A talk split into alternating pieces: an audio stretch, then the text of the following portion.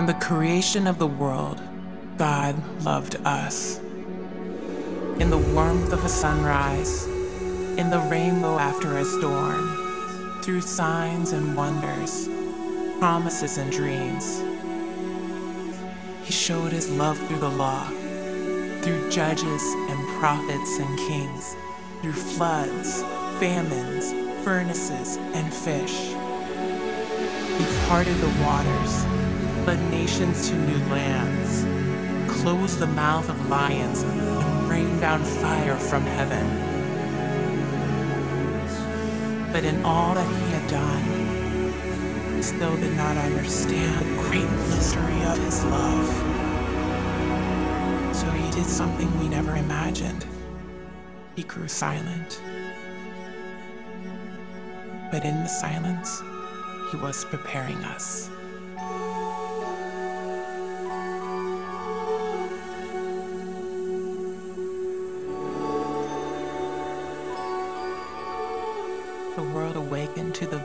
Presence of God. On a quiet night in Bethlehem, the earth shook with a heavenly host, announcing the good news that would change the course of eternity. God's only Son, perfect and holy, would come down to dwell among us. But how would he come? A brave warrior like Joshua? A triumphant king like David? A bold prophet like Elijah? In God's infinite kindness, he chose a humble baby, our infant God. Hear us. This is the mystery of Christmas. And now, our hearts are bursting with joy, like the star that scattered its light across the night sky. Our voices ring out in praise. We join with the angels and sing this divine gift of God. Asleep on the hay has come.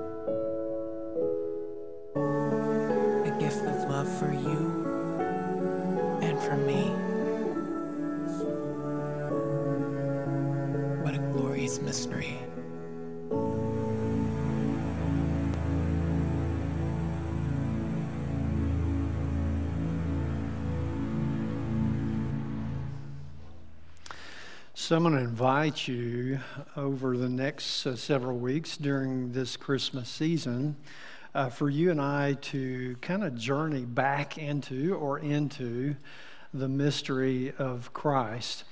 Now, when we say mystery, mystery is something that, that doesn't mean it's not real. In fact, it's very real. It just means that we can only explain so much, right? So we've got one or two choices, as I see it, at the end of the day when it comes to being a follower of Christ, especially. I can live day to day trusting myself in what I can understand, or I can live day to day learning to trust what God knows and what He chooses to reveal. I can only explain so much, right? Y'all get that, right? But which way are you going to lean? Is it going to be to trust self and what you and I can figure out? Or is it going to be to learn how to trust Christ more deeply in what He reveals, the mystery of it, what He reveals? Because the Bible I read, the only place that, that life truly changes and is worth living out of is in the midst of that mystery. It's in the midst of learning to trust who Christ is and what He reveals and what He knows. Uh, doesn't it make sense God knows more than you? Doesn't it make sense that Christ knows more than we could possibly fathom? So why not trust Him? Why not learn to, to walk that road as opposed to the road of self? Now, self is easier, I get it. It's easier for me to try to be in control. The problem is, it doesn't work. And, and the gift of Christmas, the gift of Christ, is an invitation into trusting Him more deeply, understanding and experiencing the life change that comes right in the middle of some of this mystery of who Christ is. I want us to look at a prophecy of the coming of Christ in Zechariah chapter 9. Now, if you're not sure exactly where that is, if you got your Bible, go to Matthew, turn left. And two books in, Malachi and then Zechariah, you'll be there. Turn to chapter 9. It'll be on the screen in just a moment. And Zechariah reveals two things about this coming King of Kings that we call Christ, this coming Messiah that was prophesied. He reveals that he is a king worth trusting, number one. And he reveals, number two, that he is a king offering peace, number two. But I want you to see that these two things are not separate, they're actually very much connected. And I want us to look not just at what these two things mean this morning, but what is the connection between the two? How are they connected, and why is that relevant to your life and my life in terms of the birth, the coming of Christ, this advent? Look at verse 9, two verses of this prophecy of the coming Messiah. And he says, Rejoice greatly, daughter Zion. Shout, daughter of Jerusalem. That's just two ways of referring to God's people, the Hebrew people of the day. And then he goes on to say, See, look, in other words, see, your king comes to you how? Righteous and victorious, lowly, and riding on a donkey, on a colt, the foal of a donkey. And then he's talking about when Christ comes back. We'll, we'll get into this in a moment. He says, I will take away the chariots from Ephraim and the war horses from Jerusalem, and the battle bow will be broken. And notice this he says, We, he will proclaim what? Peace. Peace not just to God's people, to Jerusalem, to the daughters of Zion, but to who? Peace to the nations. That's you and I, that's everybody his rule, according to this prophecy, will extend from sea to sea. And from the rivers, talking about the beginning of creation, the river Euphrates, this from the river to the ends of the earth. There will be no place where his peace will not reign when he comes again. We'll get into that in just a moment. But I want you to see, first of all, in verse 9, that he's telling us that Jesus, this Christ to come, this Christ, this, this Word become flesh that was born into our world and into potentially our lives on a personal basis, he gives us two reasons that he is worth trusting. But before I even get there, I want you to notice the very beginning of verse 9, what the prophet says about this coming of this Messiah, this Christ. What does he say to do? Did you see it? He didn't just say rejoice, he said what? Rejoice greatly. You see, those two words put together in, in the Old Testament language literally mean to spin around. And it's talking about being overwhelmed by an emotion like you feel like you're, you're just about to spin out of your skin. And the, the emotion here, the experience here that he's talking about is that word rejoice, joy. You see, what he's claiming and what we ought to acknowledge at the coming of Christ, regardless of our circumstances, is that he, he is big enough, he is an, enough that brings joy into our life, regardless of the circumstances you may face, regardless of the challenges. You can know a joy in Christ. He is the source of the joy. And he says we ought to greatly rejoice and even go so far as to say we we should what? Shout. In other words, my friends, when we sing the Christmas songs, when we come and, and worship together and we sing songs of worship, we ought to sing it like we mean it. Right? Hello? When we come into this place and we worship together, we ought to come, as God's word says, come and worship in spirit and truth. Don't go through some kind of proverbial motions. Don't be thinking about everything else but Christ. We're in here to focus on Christ and Christ alone. Why? Because that'll change your life. It will transform you. You will have joy regardless of the circumstances you find yourself in in any, given moment. You, you will have joy to the degree that it will cause you to spin around and not know how, how to explain the joy you have, right? It's a mystery, but it's a mystery that will change. He will change your life. But notice what he says next. He says, See, your king comes to you. Notice that he didn't say, We come to him, right? Did you notice? Those words mean what they look like on the page there. God comes to us because we desperately need him to. And when the Word became flesh, when, the, when God was born into this world, He did it because we need Him to. God's Word says He comes to you. This King of Kings, He comes to you. You won't find Him, He'll find you. And He will meet you where you are, eye to eye wherever you are, whatever your circumstances, whoever you are, He will meet you and accept you. And here's why you can trust Him. Look at it close. He says, This king comes to you, and he comes, first characteristic, he comes what? Righteous. Well, what does that mean? That refers in the Old Testament we've looked at before, that refers to the very character and the conduct of Jesus the very character and conduct of this one, this Messiah that is to be born into this world that was prophesied to come before he even came. This one is righteous. In other words, everything Jesus is and everything Jesus ever does is connected to the heart of God. You can trust him because of who he is. He will always be the same yesterday, today, and tomorrow. He will be consistent. And he, listen, he's not just trustworthy, he is worth your trust. What does that mean? That means he will transform your life if you'll only learn how to trust him and quit trusting self.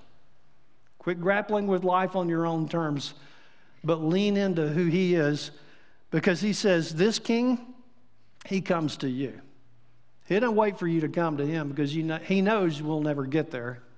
He comes to you, and he comes to you righteous, but he also, look at the second characteristic and the reason that the prophet gives us that he is worthy of our trust. He is what? He's victorious.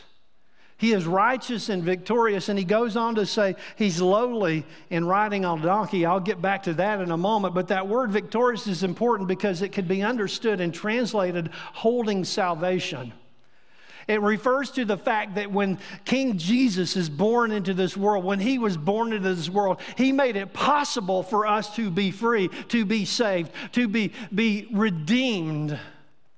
He did it because what? He came to you. You and I can't come to him. It's not possible. We can't find him. He found us. And he, he loves you so much and me so much that he came. And, and, and in fact, that word victorious even refers to the fact that he is stricken. You know this when Jesus crawled up on the cross, he didn't do it because he had to, he did it because he wanted to. He didn't do it because he had to, he did it because he was inspired by his love for you and for me. He sacrificed everything for you and I because that's who he is. He's inspired by the very heart of God. Now, then you read the part that he, he comes how? Riding not in on a stallion or with a parade, but on a what? Do you see it? Now, here, now wake up for a minute if you're sleeping, because this is awesome stuff right here. He comes riding in a donkey. And if that sounds familiar to you, that, that should, because it's in two different gospels where Jesus did just exactly that into Jerusalem. He came riding, according to Matthew 21, 1 through 5, on a donkey. He came, according to John chapter 12, verses 12 through 15, riding on a donkey. Now, why would a king ride in on a donkey? Because in the ancient Near East, when the king would come riding on a donkey, he is offering peace.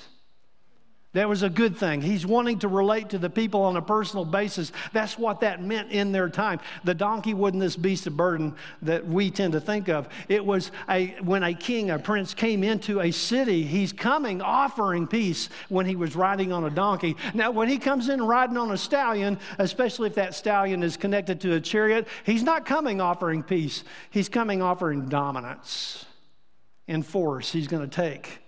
You see, Jesus doesn't come into this world offering dominance, even though he has the power to dominate. Come on, are you here? He comes into this world offering what? Peace. he's wanting to offer it to you and I on a personal, life changing basis. And in fact, look at the very next part of that verse after he says, I will, uh, after he says, he'll come in riding on a donkey, on a colt, and a foal and he says he'll take away the chariots from Ephraim and the war horses from Jerusalem. So, what is it we can learn from Jesus eh, about Jesus in this passage that is so critical for us to gather. Number one, he's righteous. Friend, he's worth your trust because he's who he is. He will be the same yesterday, today, and tomorrow. He, he will be consistently who God is. He will reflect the very character and the nature of who God is. But number two, he's humble. You see that that word and that picture of riding on a donkey, lowly on a donkey, means that he is humble. He comes offering this peace to you and I, not because we deserve it, not because he was he had to, but because that's who he is. He comes in humility. Now listen, we're talking about God. It, it, did he have to come in humble, offering peace? No. The answer now, look at verse 10 as we shift gears because the prophet, he, he talks about the prophecy that Jesus fulfilled in his first time he came, in his first arrival, in his birth, his first advent. Now, verse 10, he's going to emphasize his second coming. You see, Jesus offers you a personal peace now. But when he comes back the second time, my friends, he's going to finish what he started. How do I know that? Look at what the prophet says about this Messiah, this king to come. Verse 10, he says, I will take away the chariots of Ephraim and the war horses from Jerusalem, and the battle bow will be broken. What does all that mean? that means that your enemy will no longer have the tools to cause death and destruction.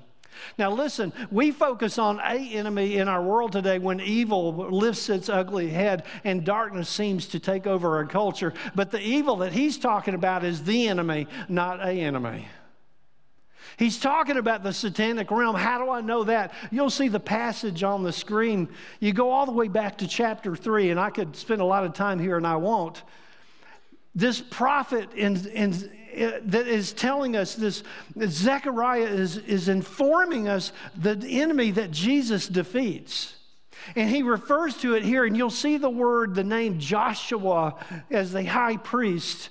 And Joshua is the equivalent of who in the New Testament? Some of you know Jesus. Same word, different language in the New Testament. Joshua was a high priest of the Old Testament times. Jesus, according to Hebrews, is the high priest. Joshua helped people over time again and again to be able to go into the presence of God as the high priest. When Jesus came, what happened? The curtain was ripped from top to bottom and it is finished. And Jesus, as the high priest, allows you and I to go into and live out of the presence of God each single day.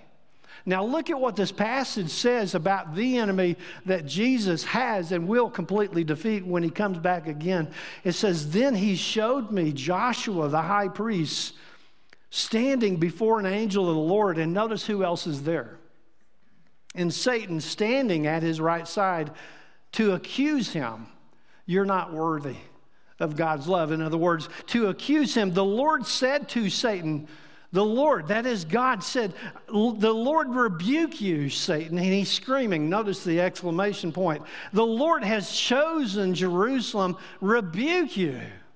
And then he goes on to say, Is not this man a burning stick snatched from the fire? Christ, God is going to offer this salvation. And then he says, Listen, high priest Joshua, you and your associates seated before you, who are men, you are what? Symbolic of what? Symbolic of things to come. He's talking about Jesus. And he says, I am going to bring a servant my servant, the branch, the branch of Jesse, the, the lineage of David. In other words, there, listen, there's a lot there I don't have time to get into, but here's what all that means. Satan can harass you, the satanic realm can distract you if you let him, but he can't defeat you. Because when Jesus ultimately ended up on that cross, what did he say before he took his last breath? It is what? Finished.